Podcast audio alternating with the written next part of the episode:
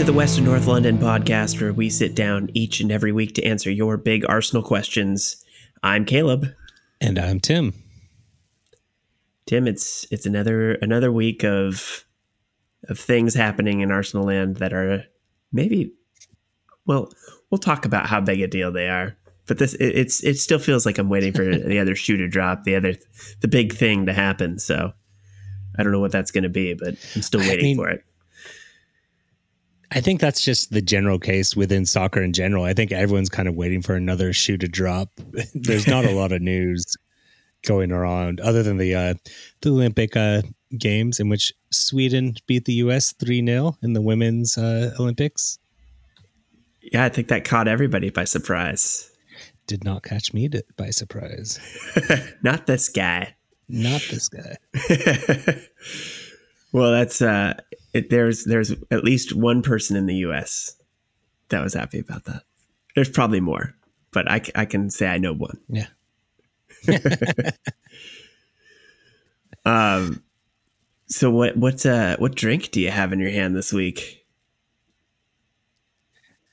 So I decided to crack open a special bottle. This is a bottle I bought pre-pandemic and has just been hanging out in my beer cellar for the last I mean, year and a half, or actually more. I bought this in like August, so probably exactly two years. Is And it's a uh, by Matchless, which was the other uh, week, another one of my brewers. But it's a a collab with Northworks Brewing, which is out uh, towards uh, towards the uh, Mount Baker, and it is called "Where Is My Barley Wine."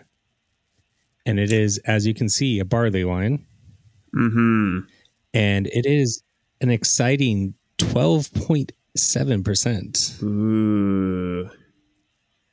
Have you tried it yet? So I have a small glass. I'm not sure I'm going, I have not tried it. I opened it because as a wax seal and I didn't want to try and get through the wax seal on camera. We'll see how much of this I can get through during the show. but let's. Oh. Mm-hmm. Oh God, that is delightful. It's a. they say it's aged in a multiple different amount of uh, bourbon barrels, and it's just like mm. it's. You, I think you might hate it because it has no hops in it whatsoever, and it's all like uh, caramel and raisins, and yeah, this is. I'm in heaven right now. This is. I'm glad I waited till right now to have this and I'm gonna have to let you talk right now because I'm in just like kind of a ecstasy. I I didn't hate the barley wine I had a few weeks ago. It was all right. I, it's just not something I would reach for in the summer generally. So I think I would circle back to barley wine more as like a, a winter winter ale sort of thing. Yeah, I mean, like, yeah, I could see this as a really good winter ale, but right now, like, I this is one of the best barley wines I've ever had. Like, I'm I'd been saving this for a while, and I don't know why I chose to pop it today, but yeah, it is definitely one of the better beers I've had in my entire life. So, oh. if you can find it, I don't think you can anymore. But the Matchless Brewing, uh, where's my barley wine? How how old? How long has it been aging? Uh, 2000. So like summer 2019. So two years. Okay. That's that's probably good good enough. I don't know how you could probably age yeah. those for quite a while. All right, I've got one that I have not opened yet either. So I'm going to do that. I have a Hop Hop Valley Operation Vacation IPA. Hmm. Mm-hmm. Oh, nice. Yeah. I do like Hop Valley yeah, somebody left a few of these around or a few different ones at my house. So I'll be trying a few different variations from their summer mix pack. So we'll see if this one's any good.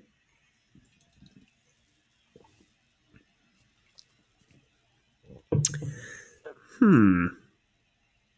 It's okay.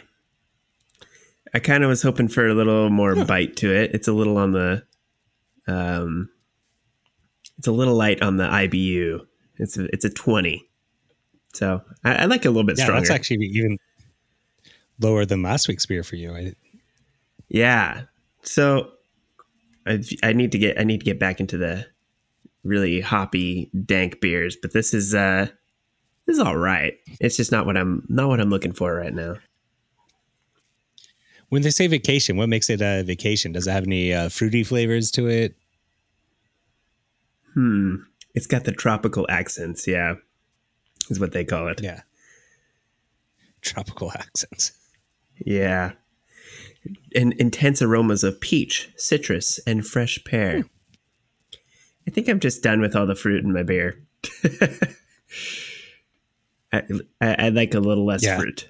No, I totally get that. Like I, I I do like like a, a stone fruit in my beer. Like I do love like a cherry flavor or a uh, peach flavor. But as far as like actual just like fruit in the beer, like it depends. Like, I mean, when it's hot and sunny outside, it's always nice. But Okay, so Tim, you've got a, a, Tim's bit for me this week. What is it? Uh, well, with all of the uh, the talk about uh, you know Emil Smith Rowe re-signing, and one of the big things was, uh, and we're going to get very deep into this conversation, but one of the big things is that he asked for the uh, the number ten. So I wanted to know if you were playing soccer, what number would you pick and why? My go-to number whenever I'm creating a player on FIFA or anytime I need to pick a number is 17. Or right now, unfortunately, that is uh, Cedric's number, so I'm not going to go out and get a number 17 jersey. Um, I think my I'm trying to think who it was before him, but I know previously Sanchez had 17. Was it Iwobi? I'm trying to remember who was the seven who was 17 before that, but yeah, it's uh hasn't been a, a- an amazing number for Arsenal necessarily, but uh, that would be what I would choose. Why? What what, what made you uh, choose seventeen? What is that? Uh, it's for just it's just my lucky number. Uh, it's from, my birthday's on the 17th. I was seven my my 17th year on this earth was a good one. Um, so yeah, it's turned out to be a good good number for me overall. Excellent. Yeah, nothing nothing nothing too exciting. Someday we'll have to hear about what your 17th year entailed, but I won't put you on the spot right now. Oh, yeah. Yeah. Someday. I might need more drinks. Yeah, I mean, I've always been a number two, but that's because I played a number two. I was always a left back uh, playing, and yeah, that's just always been my number. Even when uh, I've been put pushed into midfield, I always chose number two because that's kind of my home. Nice. I think uh I think that is a, any of the low numbers are solid solid numbers, I think. 17 I feel like is I one mean, of those I was, ones. I was surprised. Go ahead. No, I was, I was surprised you picked 17 because like that's generally a bench number, as it were. It was. It's no, not necessarily a starting number. No, no. But there's those there is those times where like I said I think Sanchez was a 17. Um I'm trying to look. Oh yeah, it was Iwobi. So it's a Wobie wasn't necessarily a, a, a locked in starter by any means. Um but yeah, it's it hasn't hasn't necessarily been a bench number for Arsenal, but yeah, it's not it's not not as uh, glamorous as a 9 or 10 or something lower. Yeah. But these numbers, I mean, like- they just, Number two is not very glamorous to begin with, anyways. yeah, I, uh, I feel like you're, um, it's, it's more about what you do, not what number you're wearing. Exactly. All right, so let's, let's get into the, the meat and potatoes of this week's episode. Uh, there's been very little that's happened since last time we talked to you, but the big news is Emil Smith Rowe signing a five year extension uh, on his contract. Um, I, I didn't look at the numbers as far as what he's making or anything like that, but you know, anytime these guys come up through the academy, it's it's it, you're playing with house money. You just got to worry about getting them paid the right amount, and you don't have to worry about transfer fees. It's it's a beautiful thing. That's a, it's exactly what we should be doing. Yeah, I'm. I mean, I'm very much okay with this uh, extension. As I said, it's playing with house money. Plus, I think uh, the number 10 spot is a spot we need to be concentrating quite a bit on. And him, hence the question that we were talking about earlier, him stepping up and saying he wants to be the number 10 for Arsenal, I think is a, uh, a positive thing. Is he the number 10 for right now? Uh, next year, I guess we'll see. But I'm I'm hopeful that uh, he can develop and be that that player. But adding those extra years of contracts is just extra security in case we need to move him on.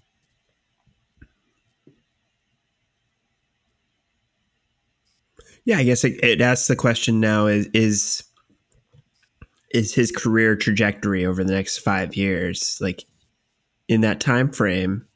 Could he be the number ten that we want him to be?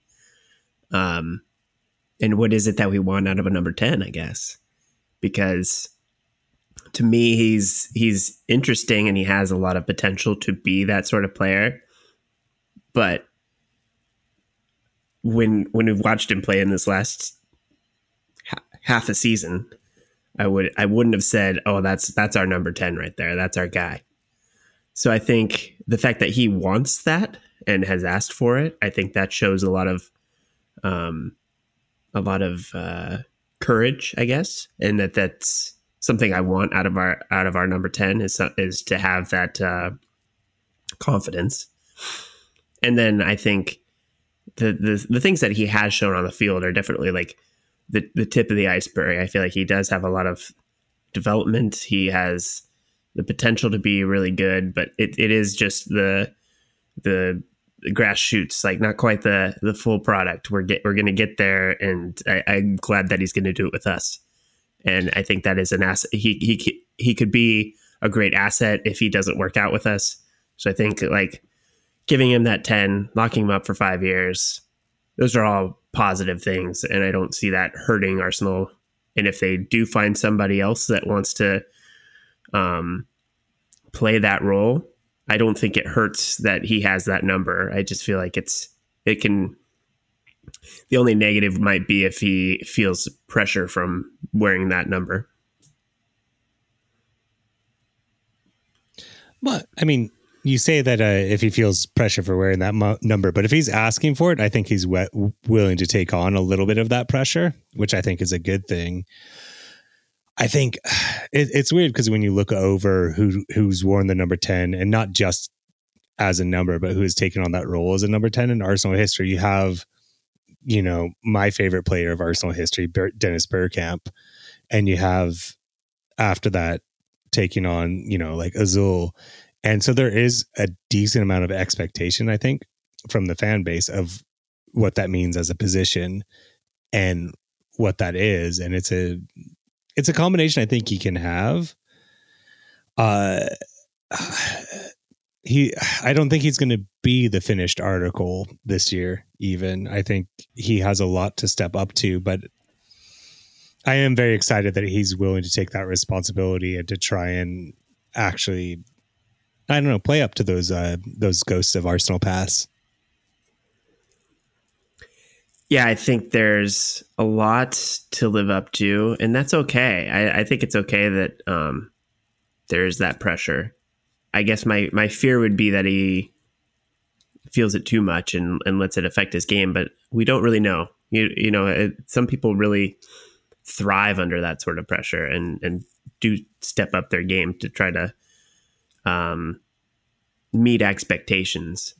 So I think it, it's it would be a different situation if if if Arteta approached him and said, "I want you to be my number 10," versus him asking for it. I think him wanting it, that desire is a very different situation. So I, I think that that that is pressure he's inviting rather than something he should be nervous or afraid of. I think he's he's meeting it head on, and so that's um that's that's more of a good sign in my mind that he won't buckle under that pressure because he's he know he knows what he's getting into, and I think um Arteta was quoted as saying like he he explained to him what that what that entails, like what that means when you take on the ten and the the problems and the the thing the positives that can come from that. Um, but also that he's ready to support him in that in that journey. So I think that's um, I think the fact that Arteta appreciates that sort of uh, gumption and wants to let that blossom, I think that's a, a, a positive thing, and it just it, it's in my mind the the the main fear around it would be that it, it's uh, the fan expectations that come along with that, and that's that's not necessarily anything he can control. All he can do is go out and play his best, and and then the, the fans are going to decide what they want either way. But I think that it does. I think it, it does add pressure from a fan perspective in the sense that he is maybe not what people expected going into this window as as like the the creative midfielder that that many people were clamoring for. I don't think anybody was like, "Oh yeah, we already got it. It's Emil Smith Rowe." I, I think most people are like, "We got to go out and find somebody." So I think there is still that desire, and what I, I don't know if that's a top priority for Arsenal now. It, that may be something that they're able to kind of wait and see how the market plays out, or you know, push that to another window. Um, it, it is a, a thin area, so I I would personally want to see them go out and, and get somebody else to supplement what Emil Smith Rowe brings. I, I, hate to keep going back to the Odegaard well, but you know he is somebody that worked well with what Emil Smith Rowe does, and if they can find somebody like that that can kind of dovetail with what he does, I think that would be the ideal situation because putting all of that creative weight onto Emil Smith Rowe might be a little too much too soon. Yeah, I, I, mean, I think there's uh, two two parts that you brought up just there, and the first part is the uh, the the pressure that he'll be under. And I think it does increase the pressure to ask for that number, but at the end of the day, it is just a number, and who really gives a like they could be wearing alien signs, and I wouldn't really care what like what that was. But uh, and I also think as far as pressure, there are players much higher up on the pressure hierarchy that are going to be more fans' ire. I think uh, Aubameyang is definitely someone that the fans are going to be much more worried about than Emil Smith Rowe. And to be honest, I think there's going to be a lot more pressure on Saka coming into the season as far as or uh, pressure expectations. I guess they're hmm. two sides of the same coin in some ways. Uh, I think if Smith Rowe underperforms, whether or not he's wearing a 10, I don't think it's going to be as big of a deal as some of the other players we have.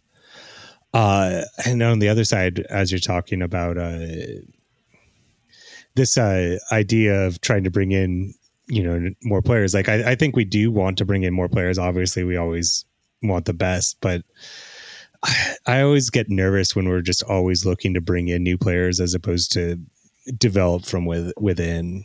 I I don't think I know it's the new modern view of what a soccer team is, which is you're just always buying the next new hot thing and there's always a player you want to buy.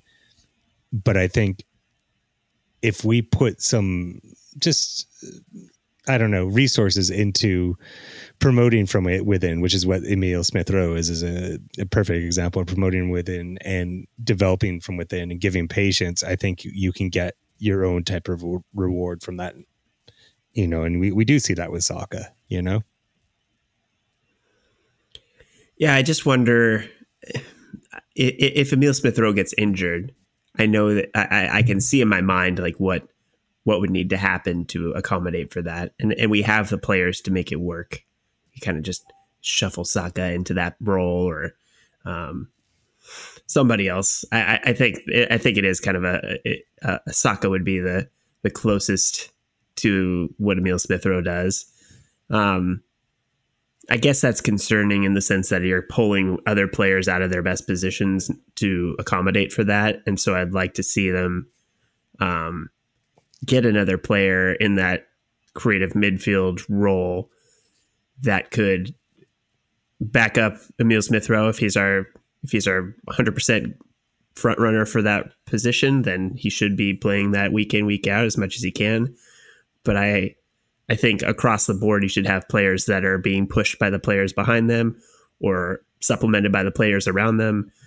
I, I don't want there to be like a, a void if he is unable to perform or unable to play a given week or whatever it may be because um, we don't have the the personnel to to do a like for like switch. Like we saw what happened with Tierney not being able to play and all the shuffling that had to go on to make that team work, and it, it pulled Xhaka out of his best position. So I would hate to see that happen. Emil Smith has definitely had his share of injuries. Started last season off with a shoulder injury, which really it was only until the uh, um, Boxing Day match when he was like fully healthy and ready to come come into the the the, the games. So I, I'd, I'd, hate to see us put him in that number ten role and then not really have a Plan B or a, or some somebody behind him to push him a little bit. So I, I don't think it necessary. You don't have to go get an Odegaard level player, but I would like to see somebody come in who has some creativity that can push and and challenge Emil Smith Rowe a little bit, uh, but maybe not necessarily at that level.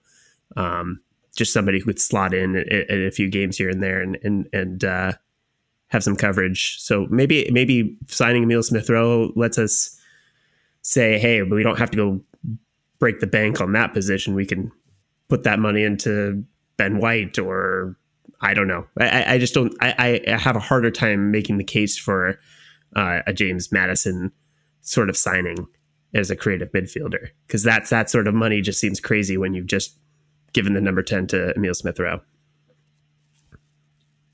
Oh, definitely, and I, I know we're going to address a question about our uh, our deepest needs, and it's going to sound very hypocritical to me from what I just said here, but uh, I think I think the the thing I take out of this is that I, I I love the fact that we have two young players that are taking up positions and are making a strong argument for uh you know starting and that you know putting them to these long contracts is great. We saw that uh, it was was it two years ago? Time gets very squishy when we signed Saka to his long-term contract. And uh once we did that we protected his value so well and you know his value has just only skyrocketed since we put him through that contract. Yeah, I was I was looking at that uh, before we started recording. Uh, Emil Smith Rowe is only currently valued at about twenty million um, dollars, and I, I think that's uh, he has he has so much potential in that in a position of need for the for the national team. I mean, like he he's kind of the the next Grealish sort of player, I think. And so that is certainly a, a role that the, the national team needs. I think he'll be in that conversation uh, for England.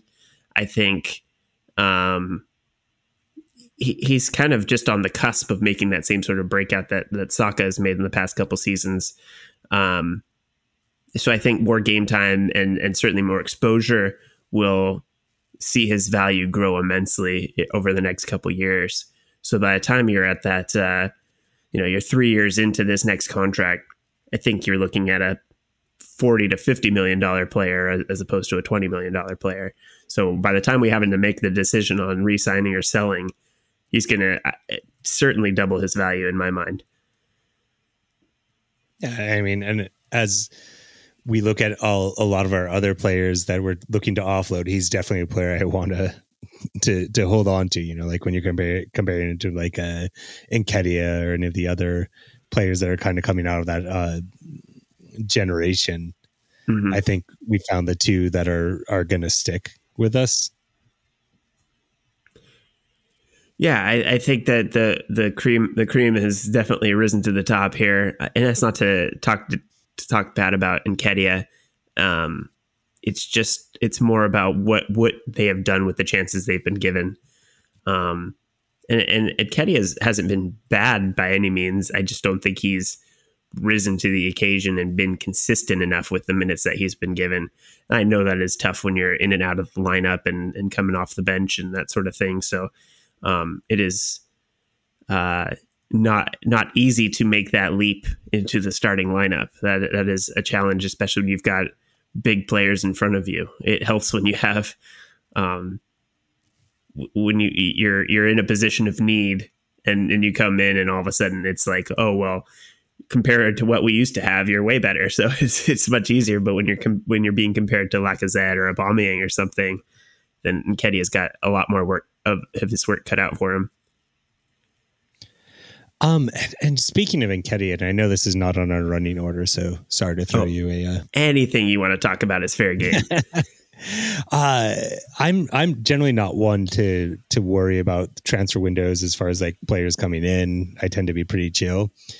But uh, what are your feelings about the players going out right now, or the lack of players going out? No are players. you are, are are you getting worried at all? Uh, I'm a little concerned about the Xhaka deal. I thought that was going to be uh, uh, an easy one to get done after the Euros were over, and it seems like it's gone radio silent a bit. And he he's still traveling. I think he's not quite back back from his post Euro vacation. So um, I will hope. I'm going to hope that that's one of the reasons it's gone a little quiet. Uh, I'm hoping it's not because uh, they've gotten cheap on us and don't want to pay the 20 million that, that Arsenal is asking. But I, I do think Arsenal need to kind of stick to that and and see if they can get somebody to step up for for him because he did have a good Euros. He has been a solid player for us, and he's still important to us. I, I would, I would keep him another season if nobody wanted to take him because it's it's a, certainly a position that we're not quickly filling. You know, I, I I'm glad that they went out and got um, Sambi and and that there's going to be a a a player for the future there but uh, you know, Xhaka at least provides a solid partner to Partey. So you know, if it's um, if we had to keep him around and and try to get more out of him, I wouldn't hate that idea. But I, he wants out. I, I don't want a player that doesn't want to be here necessarily. So that's that's the other side to this is do we want a disgruntled Xhaka running around our midfield when he would rather be in Italy? And I, I'm I, am not sure. It's it's kind of feeling like the whole market is is kind of in the same boat. It's not just just Xhaka or, or Bellerin or whoever it is that we're trying to get rid of. There's a lot of teams that are trying to get rid of players, and there's not, for some reason, there's not a huge a huge buyer's market. You know, there's there's the teams that can spend money, and then a lot of guys will probably end up on loans uh, towards the end of the window, which is not ideal, but we need to take what we can get in some of these situations just to make room on the roster. Like I, I, I want to still be able to go out and and get one or two players and not have other players just sitting around. Like you can't have a Reiss Nelson or a, or, or Cedric or whoever these deep bench players are that are not going to see the light of day this season without Europa League. Um, we just got to clear out some of this extra stuff. And I do think it's going to be a lot, a lot of loans. So um, if we can get a couple player sales, I think that would be ideal. But it is it is making me a little nervous that it's not moving quite as as quickly as I would have hoped. Yeah, and I mean, I I, I have been kind of saying that I, I I've been less optimistic that these players are going out that everyone's had expected to go out, and there there is plenty of time for the uh, the window to open up. But it's just like if you look at the uh, the overall health of the window right now, it it always is the case that you have these big spenders spend money, and the money comes in, and then like the like adding oil to a machine, all the gears turn, and these uh, players start moving. But you're looking at the the usual spenders, and they're not going to be spending any money. Barcelona is looking to drop players. Madrid's looking to drop players. Inter's looking to drop players. Milan is looking to drop players. Like I don't, I can't see where money's getting get put into the system in which these other teams are going to be able to spend. and it just it, eh, like it's I, I think it's going to be a, a very big recession. So I think we're going to like I've said this before, and I know that people have laughed me out, but I think we're going to be holding on to some of these players that we thought we were going to get rid of. Like I think Xhaka is a great example of that. That I think there's a strong possibility he's going to be playing with us next year. I, I'm I guarantee you, Willian, I is going to be here next season. I, I think there's these, a lot of these players that we thought we could or we would hope that we could get rid of. They're just going to be staying on the team. And Willian Willian is just another one of those players that is trapped by his huge wages. I think there would be people in for him if they didn't have to pay him so much, but Arsenal made that another dumb error in overpaying to to bring him in. And uh, I don't I don't see an easy out for him unless Arsenal are willing to bite the bullet and and cut him loose. You know, at a, either a cut a, a cut rate transfer or just outright void his contract and pay him off. Yeah, because I don't I don't he's just gonna take up a bench spot. I just don't know what he's gonna do for us this season. I wouldn't be surprised if he's playing with the uh, the the reserves mm. that we hmm. just like we're not putting him on a spot for the uh, the the first team, and we just have him in the reserves. It's just a lot of money to have for a uh, reserve player. I would absolutely love to be wrong about him, and I kind of felt like I felt like that about Özil towards the end too. It's just like I was just waiting to be wrong because it's another it's another player that um, has looked really good in the past. You know, I think I think I would have like a, even a couple years ago, I would have been okay with a Willian signing. Um, I don't think anybody expected the drop off that he has had. Not any. I'm. I am going. You can rewind the tape. I hated this signing from the start. I thought it was one of the worst signings we've done, and it, I mean, I, I and I, I, don't say that with any glee. I, I want to be proven wrong, and I hope that this next year somehow Willian picks up what he's doing. But it, that signing had all the earmarks of a horrible signing. Player over 30 for way too much money on wages. And yeah, we're we're we're getting exactly that. Who let me try that word, word again. Who do you think between Aubameyang and Willian two players in their in their 30s, maybe slightly past their due date, um, you know, wh- which one of them do you think, all things being equal, which one of them plays their way out of their slump? I mean, I think that's a fun question. I think uh, Aubameyang had a, a lower ditch to dig himself out of. Mm-hmm. That I, I, I think the thing about Willian is his ditch is very very very very deep, whereas yeah. Aubameyang still scored some goals for us. He's and mm-hmm. you can still see the flashes of brilliance. He's only a year off of a, a really really really good year for us, and even in preseason, you're seeing him on the uh, the first goal against uh, Millwall, and I know we're going to get to that game, but mm-hmm. he had that. Uh, it turned out to be kind of an assist, but it would have been a brilliant goal if it went in. Yes, so uh, I can of the two, I have more time of day for Aubameyang, and I feel like he is more likely to pull himself out. Though I'm a little worried about him, to be honest.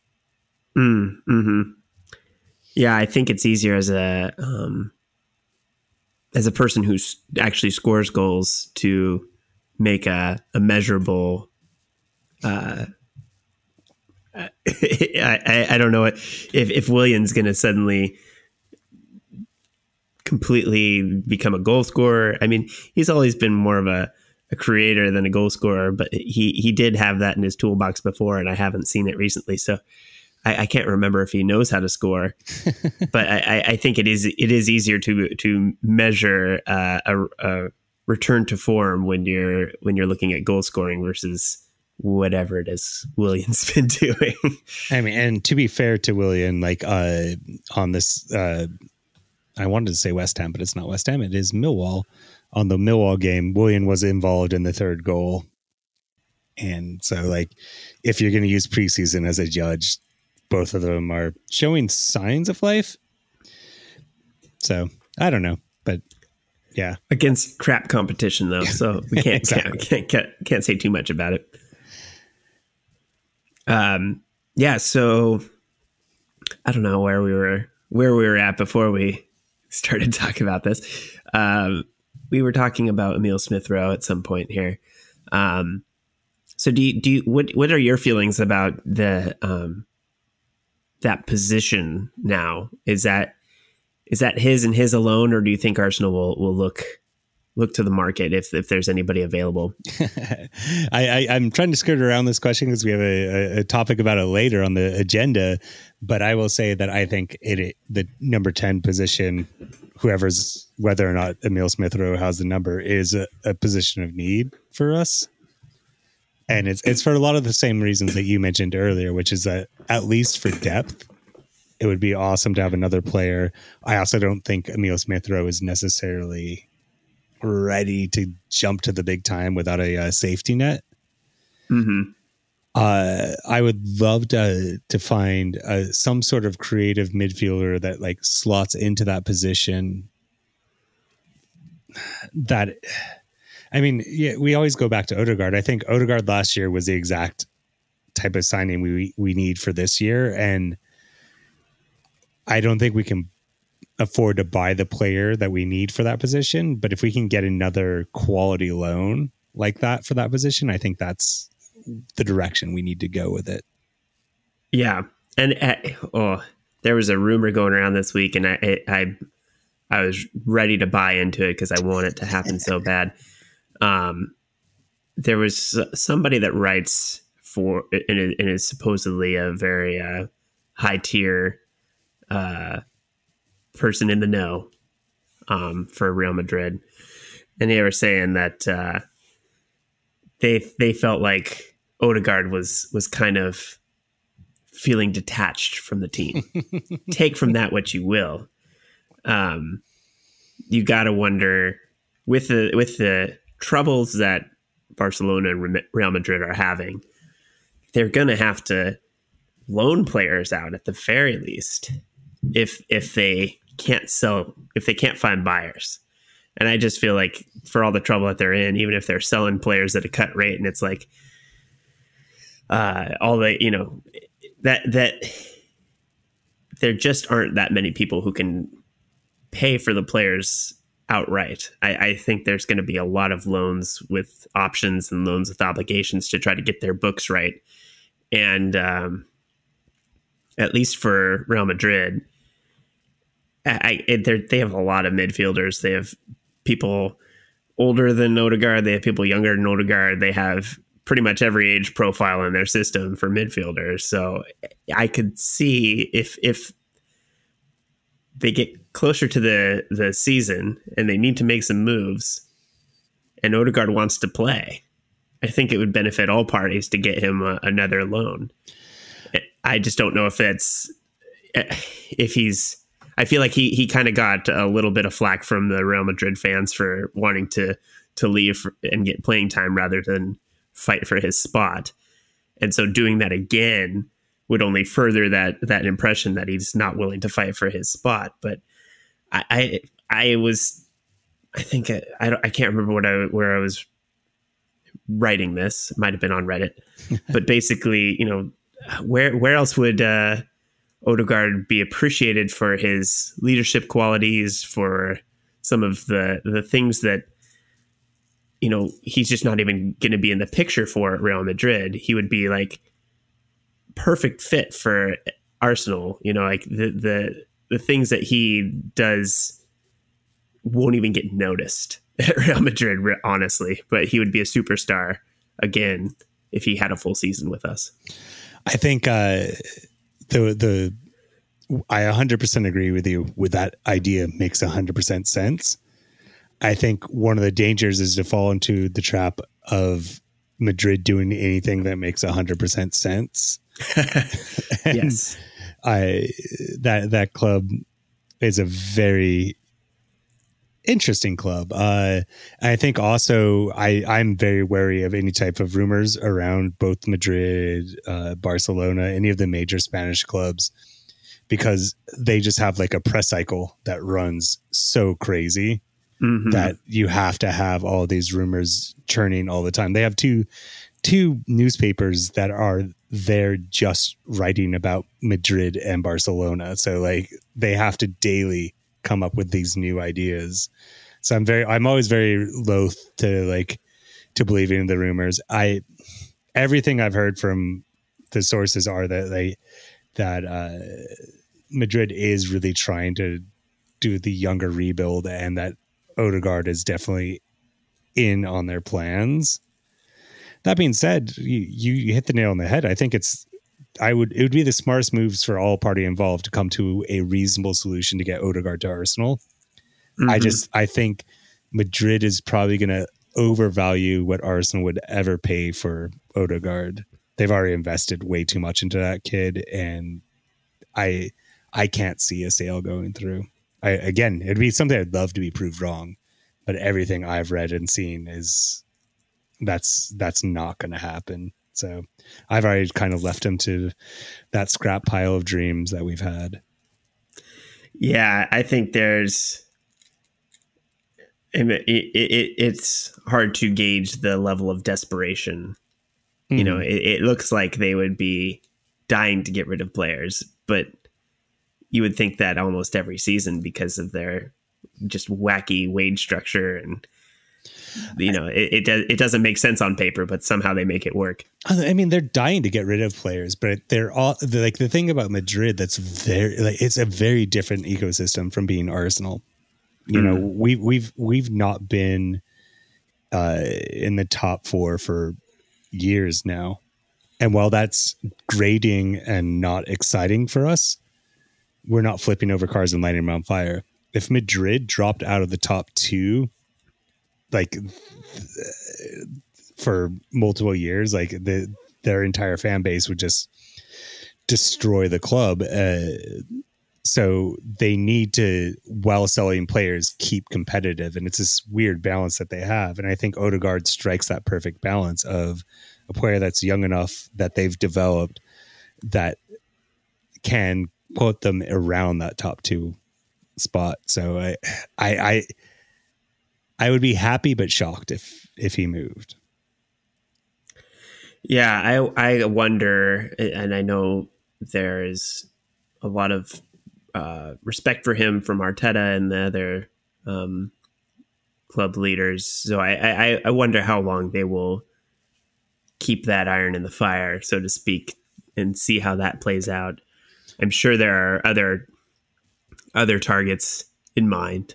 Yeah. But maybe it's not the highest priority for them right now. And they because of Emil Smith Rowe, they can afford to kind of sit back and see how that plays out a little bit more. I mean, it could be that he's ready for another half season loan again, you know, because he might go into this thinking he's going to get a lot of playing time, and then when reality hits, he's going to be uh, sadly disappointed if that if that doesn't come to fruition for him. Because um, I, I I know he's not going to want to ride the bench. Um, so if he's not playing, there might be an appetite for it again, and uh, that might just have to wait till later, though.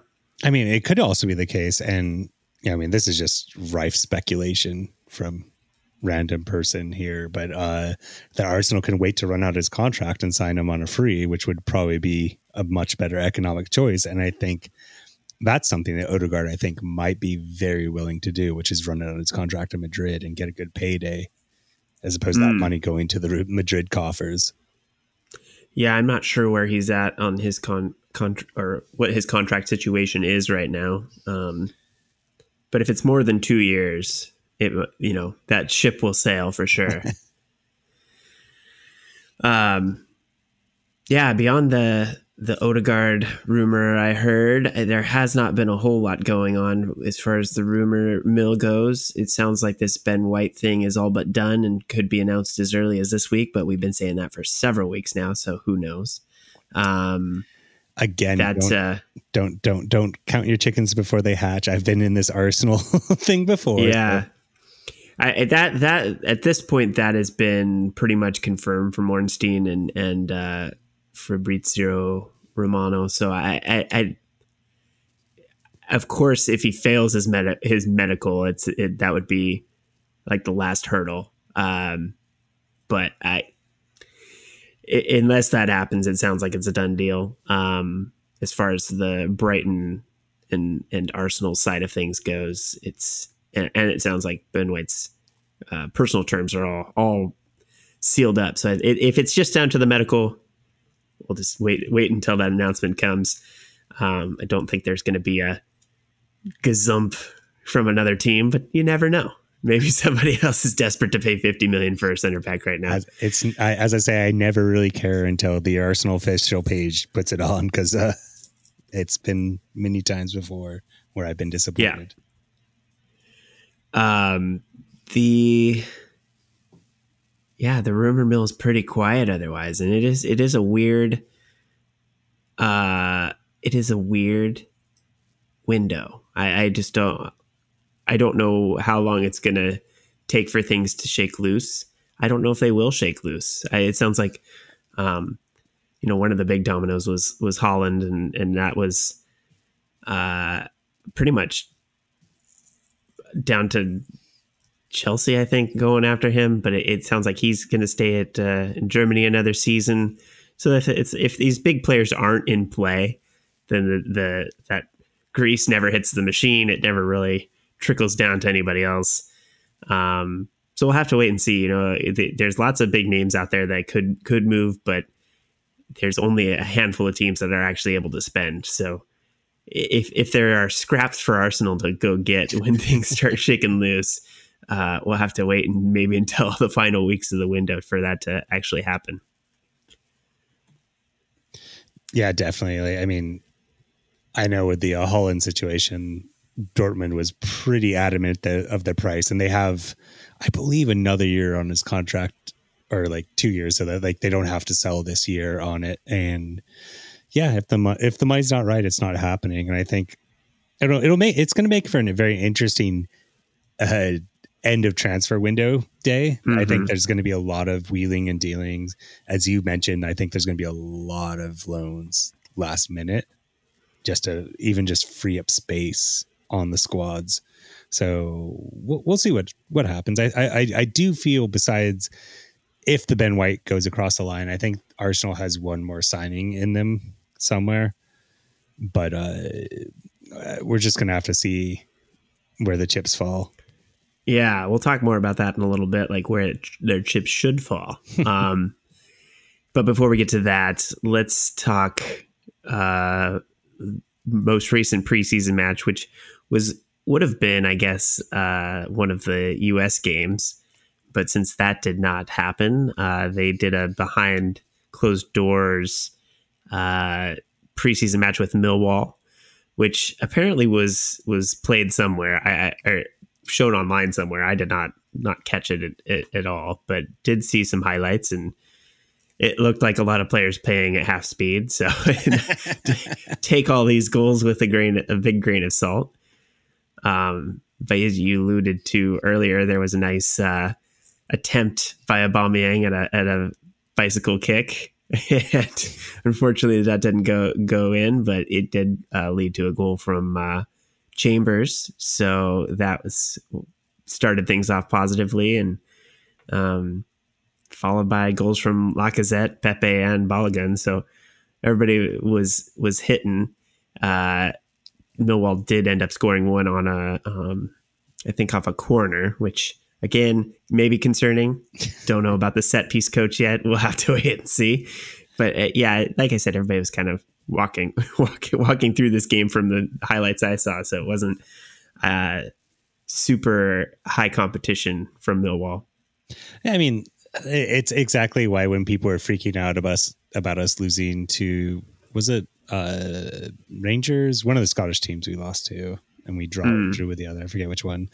And I'm like, it, it, these players are all walking. Like the, these players, these are all just fitness exercises. They're just one step above cones on a field uh, so I'm not too worried either way. I don't get the highs or the lows on this.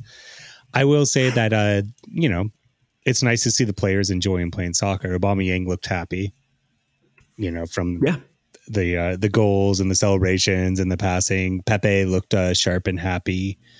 Uh, to put some uh, wicked rumors in, I thought it was very interesting that when the goals were scored, the French speaking players all like ran to each other and hugged each other, and didn't really. It was it was interesting that uh, it was uh, Emil Smith Rowe that got an assist on one of those goals, and they all went and hugged uh, the French speaking players, and he kind of just like stayed off by himself. I don't, but that's just Tim's wicked rumors. So I think that that goal was actually the chamber the chambers goal where mm-hmm. Emil Smith Rowe was kind of just like in front uh, like in front of the goal to tap it in if it needed it. But I, I think it was Chambers that actually scored. But I don't know. I didn't see what happened as far as the celebration went yeah. with that one.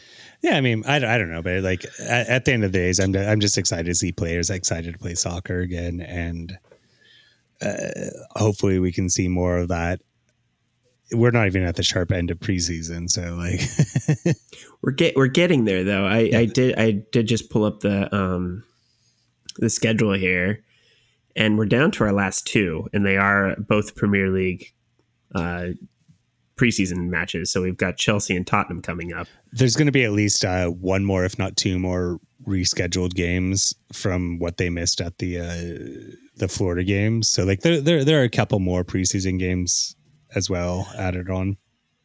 I, I'm curious where they're going to squeeze those in. I mean, I they certainly will try to do that. I it, Sunday is the Chelsea game, so they could potentially squeeze in a, a, a game before Sunday, and then the following Sunday is going to be a, the the Tottenham match.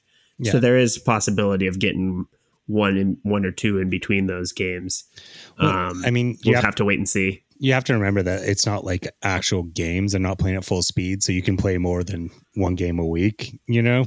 Yeah, but I expect like by the time I think the expectation was if everything had gone uh, to plan, that by the time you got to these last two games, you would be playing Premier League level uh, matches, hopefully close to full speed at this point because you're getting into your last couple weeks before it actually kicks off. So I would expect by the time they get to at least the Tottenham game, they'll be up to full speed, and maybe even up, uh, you know, maybe even with Chelsea this weekend. But the, uh, you know, if if they're sprinkling in some lesser competition in between, they can afford to kind of rotate and get get other guys some some minutes. And like the rotations with all these games are, they're trying to get everybody a little bit of time, so it's not like you're having any worry of tired legs or anything like that. So I, I, I'm sure they can squeeze in and still push push the level up uh, a little bit more. But I mean, I, we've been talking about all this transfer rumors because it is the silly season and all that. But uh, if you if you're talking about you know like trying to get to full game speed by the Tottenham game, do you think even the lineup is set at this point? Do you think Arteta knows what he's doing with the squad at this point and knows what essentially he's going to be playing with, even if we bring in one or even two people.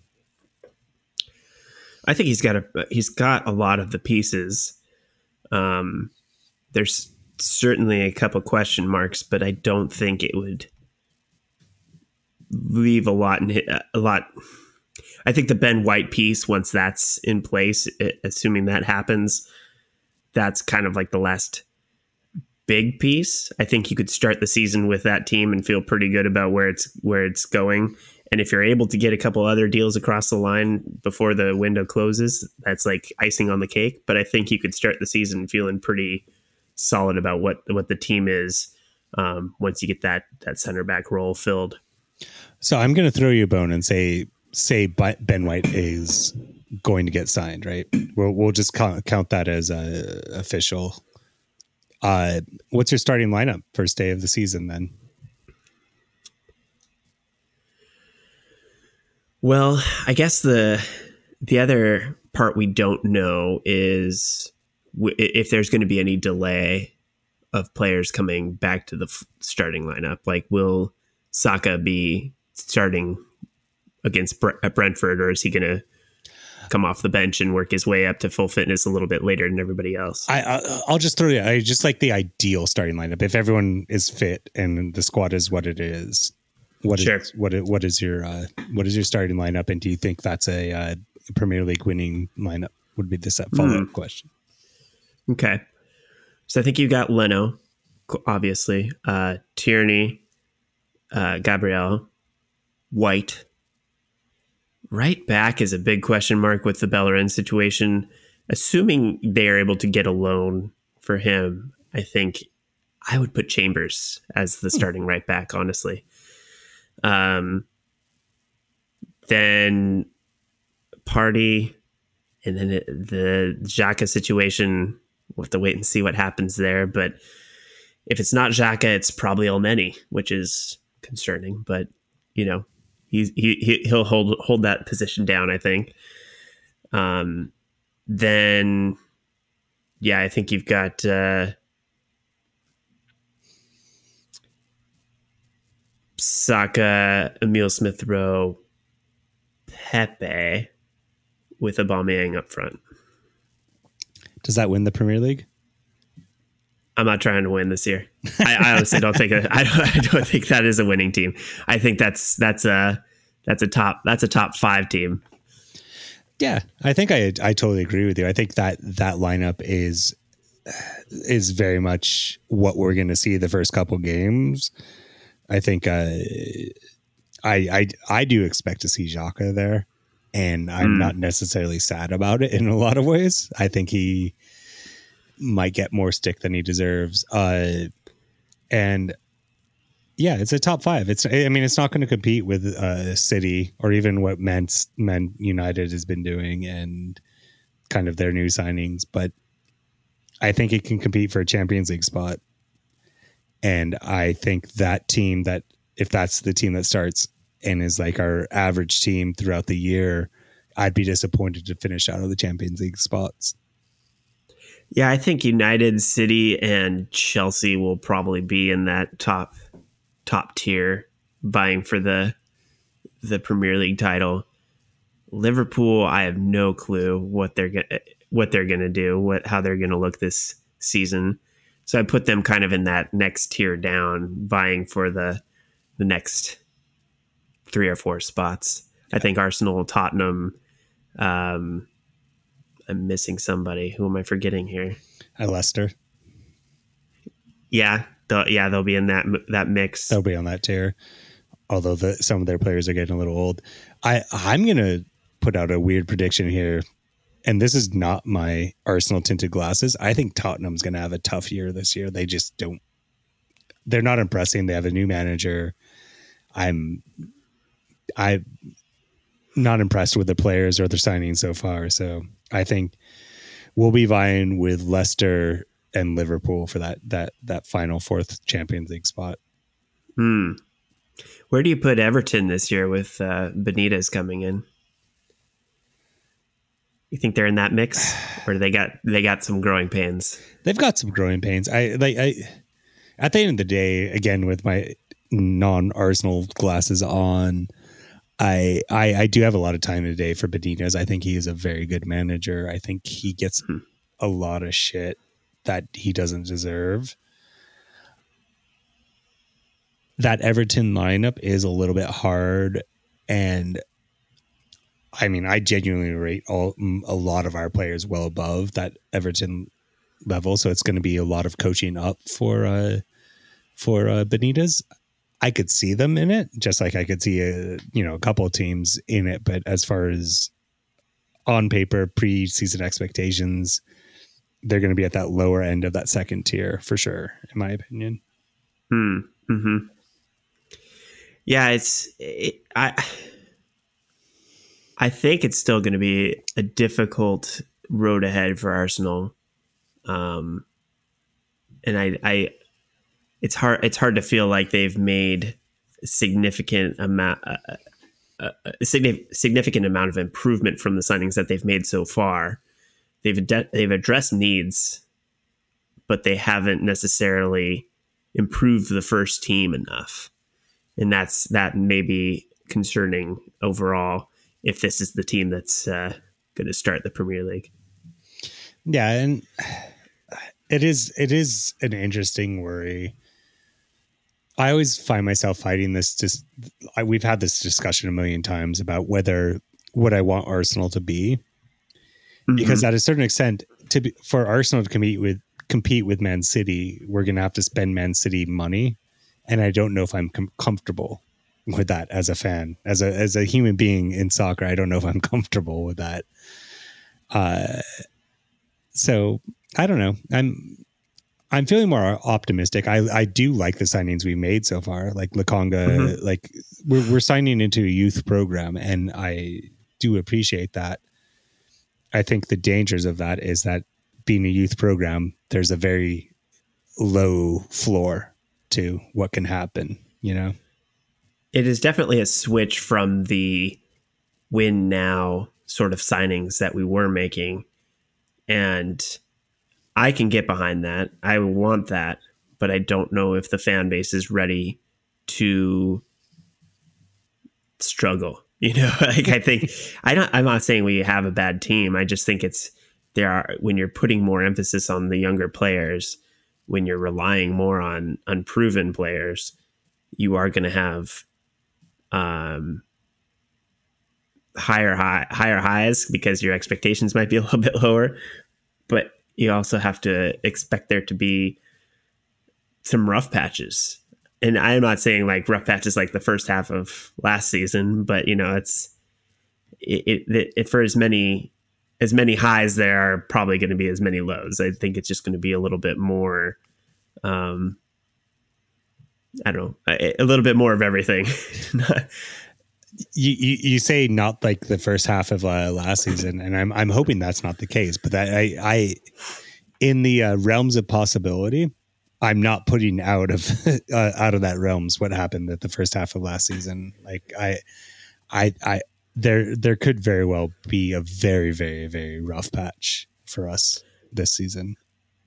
I would say uh, my my expectations go have gone from they what I would consider that period to be was consistently pretty bad to where our average will probably be consistently mediocre you know like yeah. that probably vying more for that middle of the pack than relegation spots you know i think that's we have to keep in mind that that's that was what the conversation was i mean we were in just above that relegation zone and that was we were just as likely to go down that direction than than we were to rebound I kind of expect us more to be maybe not necessarily in the top tier all season long, but at least kind of that 10th and up vying for that that top half than 10th and below. That's kind of where I place us based on the team that we have right now. Yeah. I think that's a, I think that's a realistic uh, assessment of it. I think you hit the nail on the head with your assessment of it. But you know the if they are ambitious and the deals and there are deals to be had, I could see one or two signings definitely making uh, that being like an a sixth and above. You know, like it only takes a couple guys to really push push up that uh, expectation level a little bit. So if if they were to go out and make a splashy signing, I, I might change my tune. And it's not even just splashy signings, but it's a it's about. Uh, I always look at players as like roof and ceiling, right? You mm-hmm. have the low end of a player and the high end of a player, and some of our players, if you're you start hitting that high end, if Saka hits his high end, if Emil Smith Rowe hits his high end, if uh, uh, Aubameyang gets back to not even his high end, but his like uh, attic level, I guess you could say, as far as uh, roof and ceiling. If uh-huh. uh, Gabriel, even just as mid range, like if you could, if you have a couple players that start hitting their high ends of what we expect, then that is a whole nother conversation. It's just uh, we have a have to be used to the fact that we have players that have much higher vi- variance than when you look at a city where the difference between the roof and the floor of their players is a very smaller level than where our roof and the ceilings are for our players. hmm I was going to save this question for after a break, but I think we should just keep talking because I don't want to ruin a good conversation yeah. here. If the season started next week, you know, before all the dominoes fell, if, if Arsenal had to go out and make one more signing, what area do you think they would? I guess what what is the biggest area of need in your mind, or where do you see the biggest um, potential to improve? I mean, I, I, mentioned this earlier, which is that I'm going to contradict a lot of what I said earlier with that. I think we need a creative midfielder. I think that is mm. the biggest need and area. And if we sign someone in that, I think we would have a pretty good team, even without the Ben White signing coming through. Hmm. I. It's hard not knowing what the outgoings are because I think that would change the the conversation a bit. Like if if Xhaka does leave, I don't like the idea of starting the season with uh, Sambi and and Elneny being the part the the dual partnership to to Partey, and I that those three players being our core of our midfield pairing is not uh, ideal in my mind. Um, but I don't like the thinness at the at the creative midfield level either. Um, so I think one way, whether it's defensive or uh, on the offensive end, I think our midfield still needs one more signing at least. I if Xhaka leaves, I feel like that is a hole that has to be filled in my mind. But I don't think that is um, uh, something they should necessarily break the bank on because they did spend good money on Partey. They do have uh, Sambi there to grow into that role. I feel like that's it, it could be a, a, 20 to 30 million dollar signing and I'd, I'd feel okay with that. Um, maybe somebody a little bit younger than Partey, a little bit older than Lecon, uh, than Sambi and, and, you know, just kind of have those tiers of like, well, these are the, these are the guys we're going to build around for the next few years. We're going to let these guys develop. We're going to kind of have, have some security there. Um, but I, it, I think at this point in this in the window that you have to kind of go with what becomes available. and the way this window is going, it's what, what's what's palatable for ownership to to bite the bullet on after you've made a, a fifty million dollar center center back signing and you're not making any sales. Is there really anybody you can go after that makes sense for the money you're able to spend? And that's that's a tough that's a tough calculation without having any outgoings so far. What do you feel about and this is something I'm thinking about, but what do you feel about our forward situation where we have two players that are older at the end of or one of them's at the end of his contract and then you have a very very very young player and then a couple players that are known quantities. Is yeah, people people were just hating on the the Tammy Abraham rumor but to me that made a ton of sense to find somebody in that uh, of that quality and that age like Balogun's still very young and unproven so I wouldn't want to put a ton of pressure on him so the the the drop off you know you've got you've got uh, Martinelli who's young and somewhat still has to prove himself like he's he's got a ton of potential, but not consistency yet. Um, I think you do need somebody that's in their early to mid twenties that has proven themselves, and I think that ta- that's Tammy Abraham. And, and I, if it's not him, somebody like that, and there's not too many people that are like that. So I, the people that were scoffing at, at, at signing another Chelsea player, if you strip away that Chelsea label and just look at the player, I think that is exactly the type of thing we should be looking at. Do you think we're giving players like Nketiah and the other uh, strikers that we're willing to throw away short shrift that maybe they do fill a role in Arsenal? I still go back to Nketiah and, and, think that he hasn't done enough with the time he's been given because it's not like he hasn't had chances. I just think that what he does bring the type of player that he is is not necessarily something that Arsenal need. A, a, a, a player who scores a ton of goals from within the six yard box is not we have we don't play that way to take full advantage of that. Um, Lacazette is a type of player. Aubameyang is a type of player. So if you're trying to like have a toolbox of a bunch of different strikers that can do different things, I I get that uh, that Nketiah could fill one of those roles, but it's not necessarily something that plays to the strengths of the other players that would be setting him up. We just don't play enough that close to goal to really take advantage of what he does. So I would rather go get somebody that is has that same level of potential but plays to the strengths of the players around him a little bit more. And then with the depth of Arsenal, like I know we always talk about these starters that we want to fill in, but where where the depth that we want we need to fill in, or do you think we've got a pretty good depth chart once we uh, put in some of these uh, starters? I I do want more depth behind Emil Smith Rowe. I would love to see.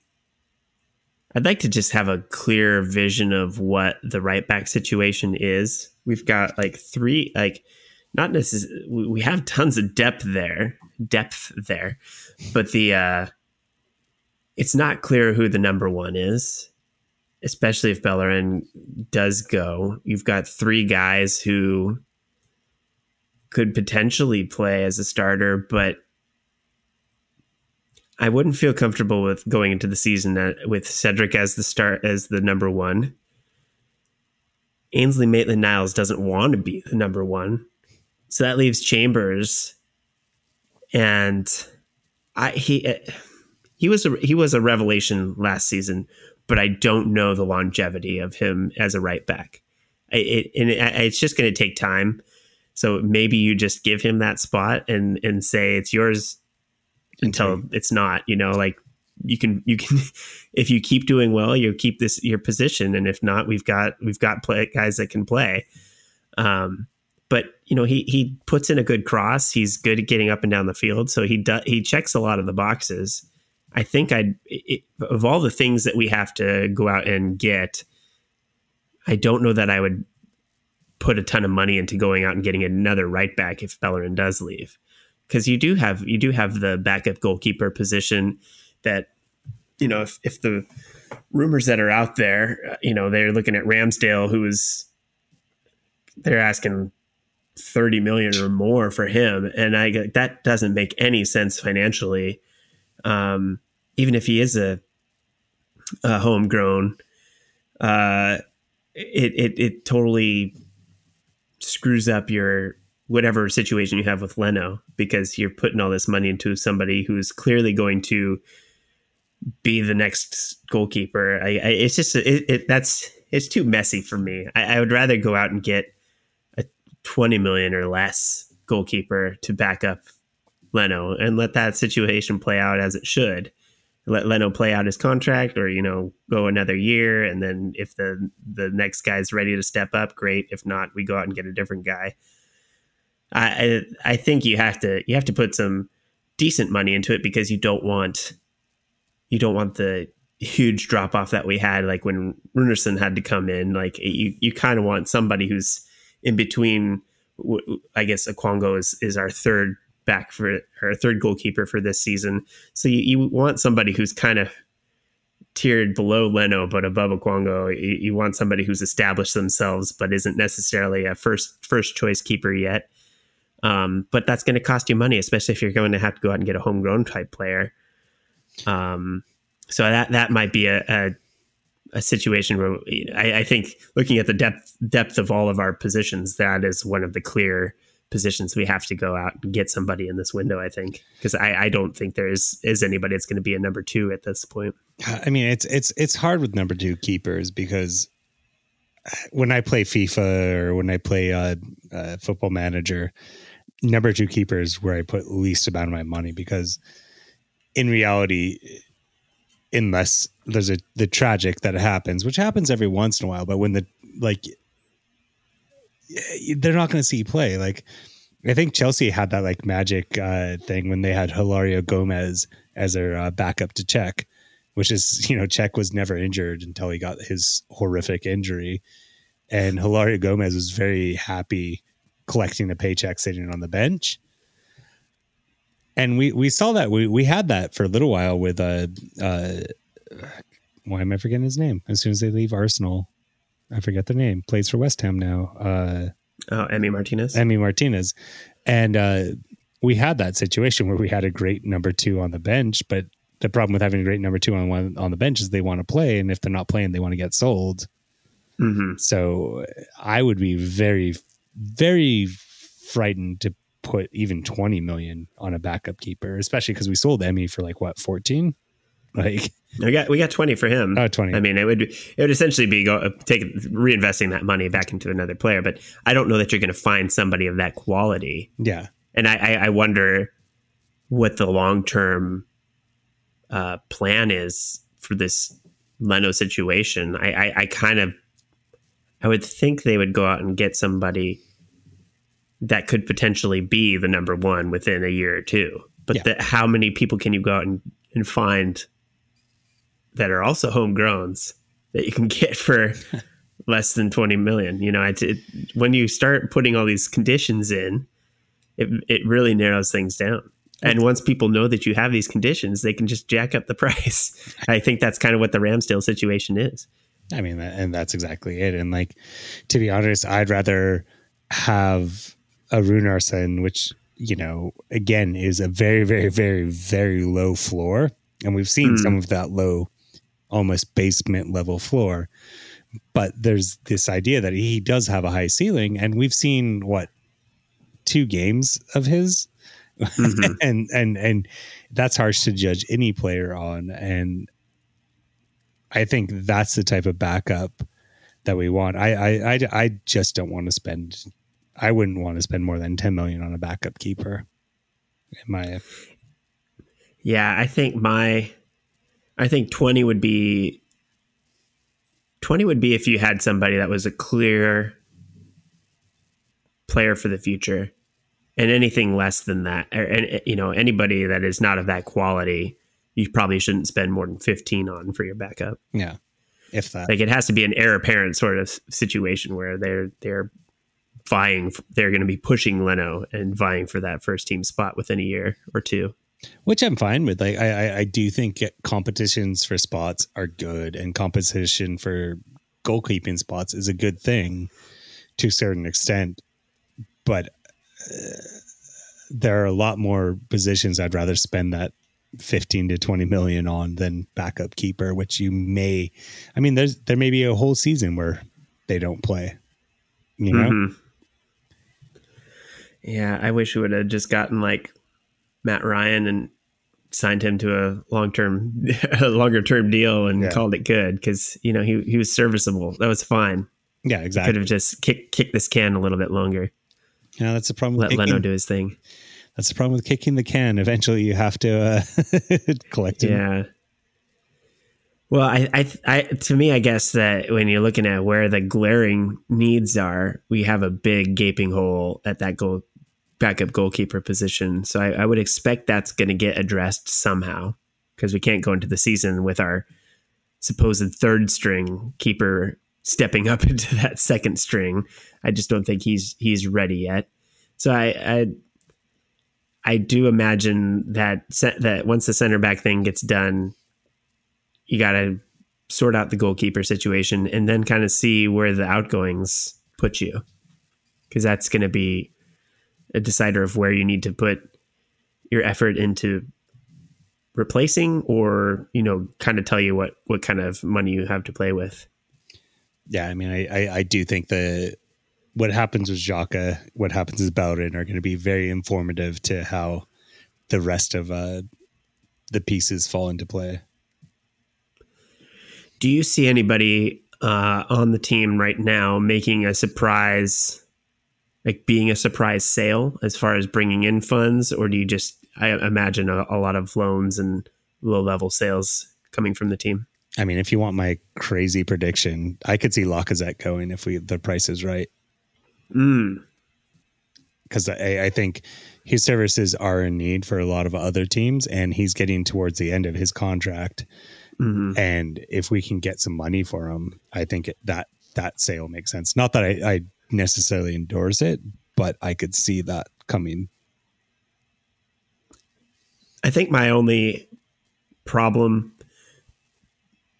with losing Lacazette is that there aren't there aren't a, we don't really have anybody who can do what he does. Even if you d- did make the the Tammy Abraham deal happen, that's not the kind of player he is either. So finding somebody who can hold up the ball and that you can play off of and and can relieve pressure, um, that's a tough that's a tough thing to replace.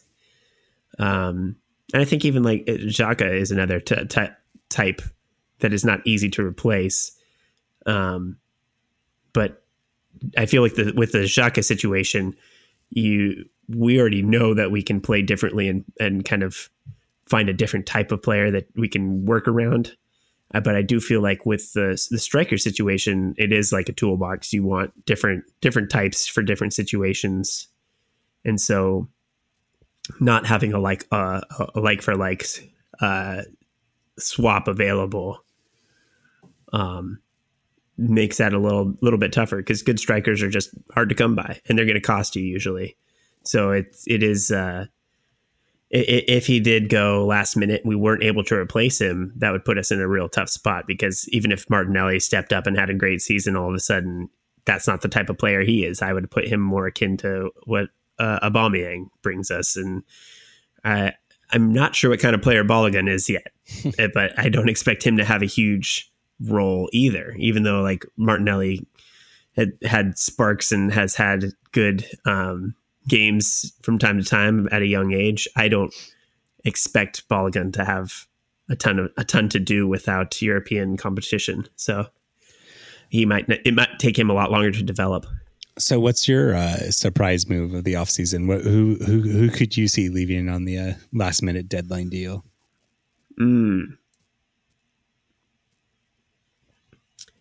That is tough.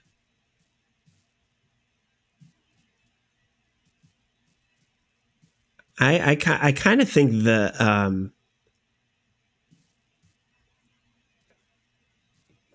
yeah I I would kind of lean with you that that Lacazette even though there has not been a lot of rumors I just feel like there's because there aren't a ton of strikers out there who are in that position uh, contract wise and and age wise, I feel like they there will be teams that need strikers that'll look at him and go, "That's that's like low hanging fruit. Like he can, he's at a he's maybe at the end of his career, so he's not going to have like a huge."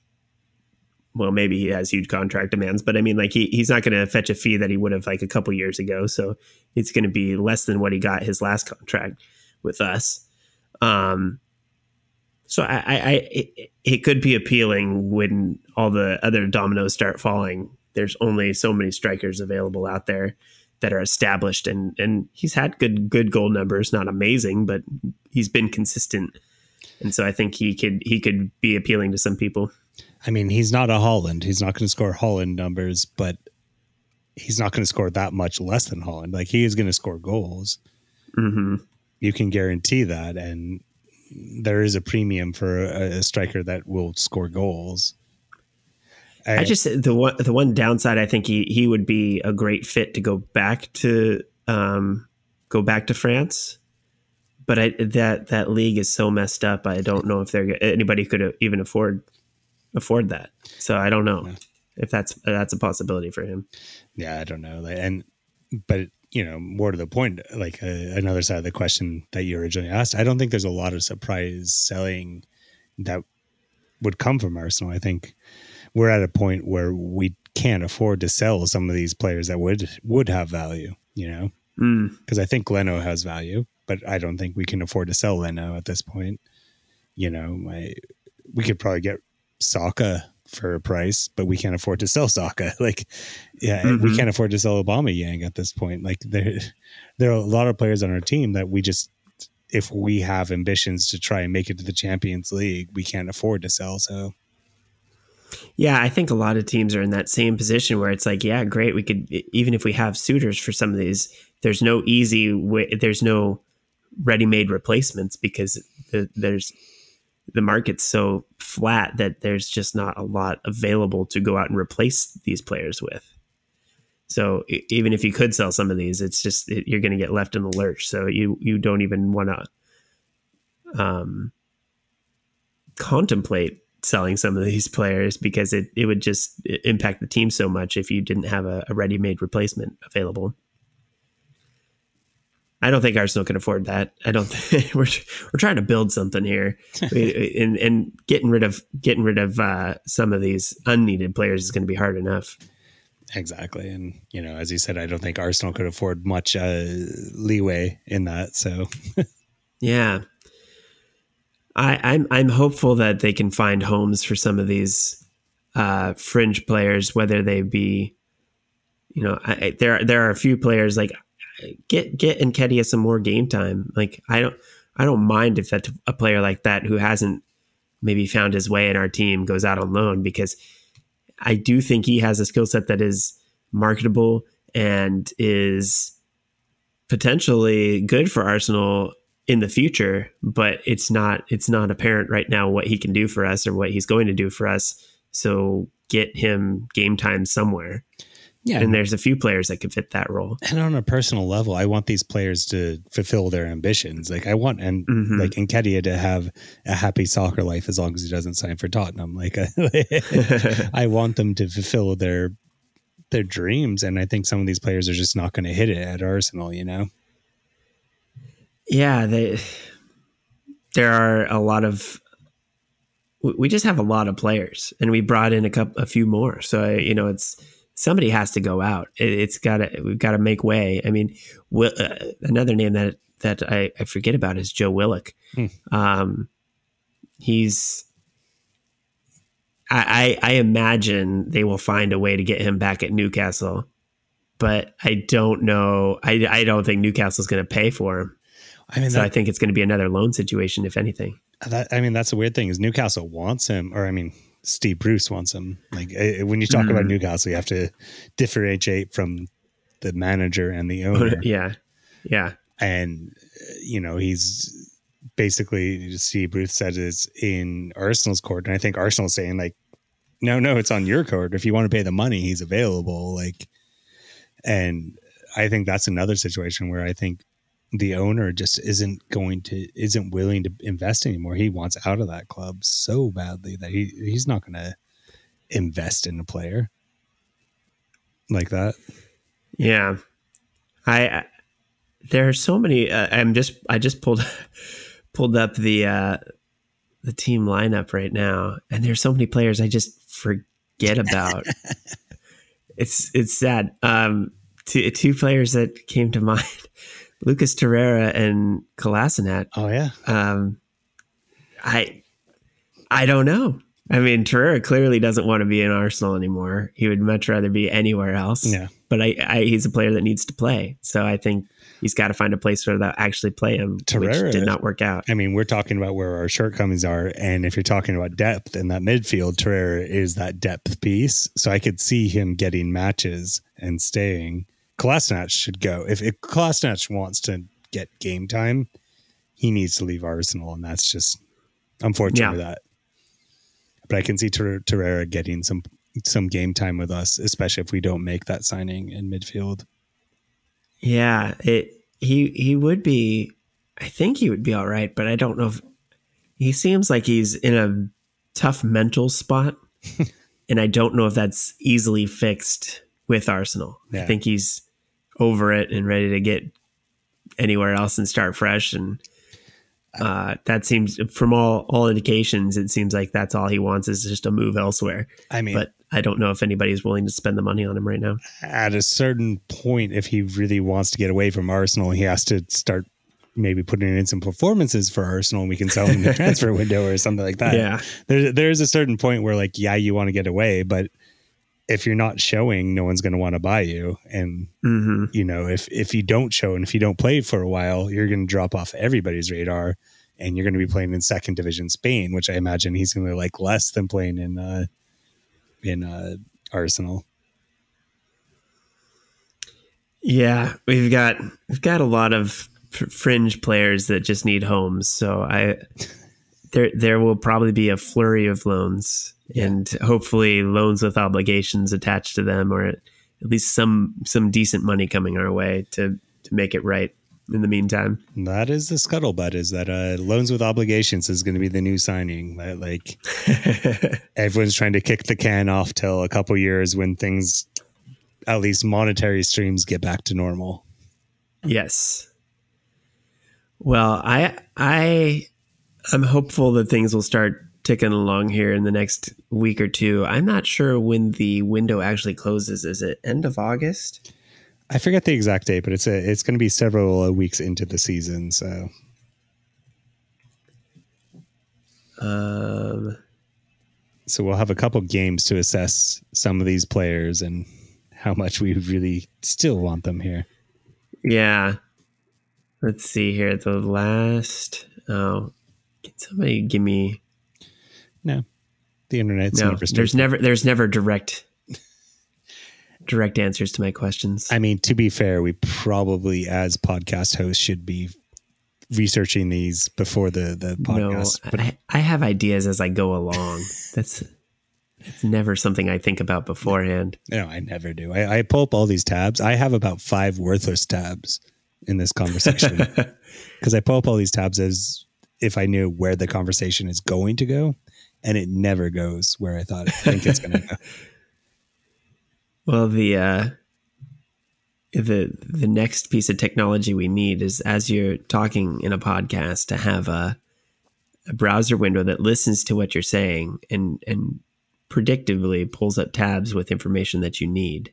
I mean, the next te- technology is going to be robots that take over the podcast and just Oh yeah, who needs us? yeah, exactly. Uh, here we go. Tuesday, August 31st is when the window closes. So some time still to go, but we're we're creeping towards the last month. I, I kind of wonder if it's going to go down to last couple weeks, really. Oh, it definitely is. I, it's I, I guarantee it's like I think this the end of the transfer window is going to be the most interesting part of it. And I, for one, am so excited when the transfer window ends because then we can just start talking about the real stuff as opposed to the uh, the transfers. Yeah, the hypotheticals. Yeah. I know, I know, I know. A lot of people out there are all about the hypotheticals and the what ifs. I, I like to, to, to look what's on the ground and uh, work with what we got. Absolutely. I get you. Well, I think that's a good place to stop for now, and hopefully we have some more to talk about next week. It seems like Arsenal's just letting stuff trickle out, so maybe we'll get another signing this week, and then have that to talk about, and then maybe if we just do a one one big thing a week, that that'll be enough to keep us going until this really starts kicking off. But for now, we Emil Smith Rowe's good enough for me. Exactly. That's real. It's real, and I like it. So yes. Yeah. All right. Well, thank you all for listening to this week's episode. We appreciate you sticking around through uh, through thick and thin. If you haven't subscribed or reviewed the podcast, go ahead and do so wherever you you pick up your podcast every week. Uh, if you prefer to watch instead of listen, we do have a YouTube channel, uh, and you can see our lovely faces uh, in in live and well not live. We're working on live. Someday we'll be live but for right now you can see recordings of the, the podcast uh, west of north london is what you can search on youtube and find us there. Uh, if you would rather just follow us on twitter you know if you, you have to follow us somewhere you get to choose. Twitter is another option for you. At w of n london is where you can follow us. And if you want to send us questions there, that's fantastic.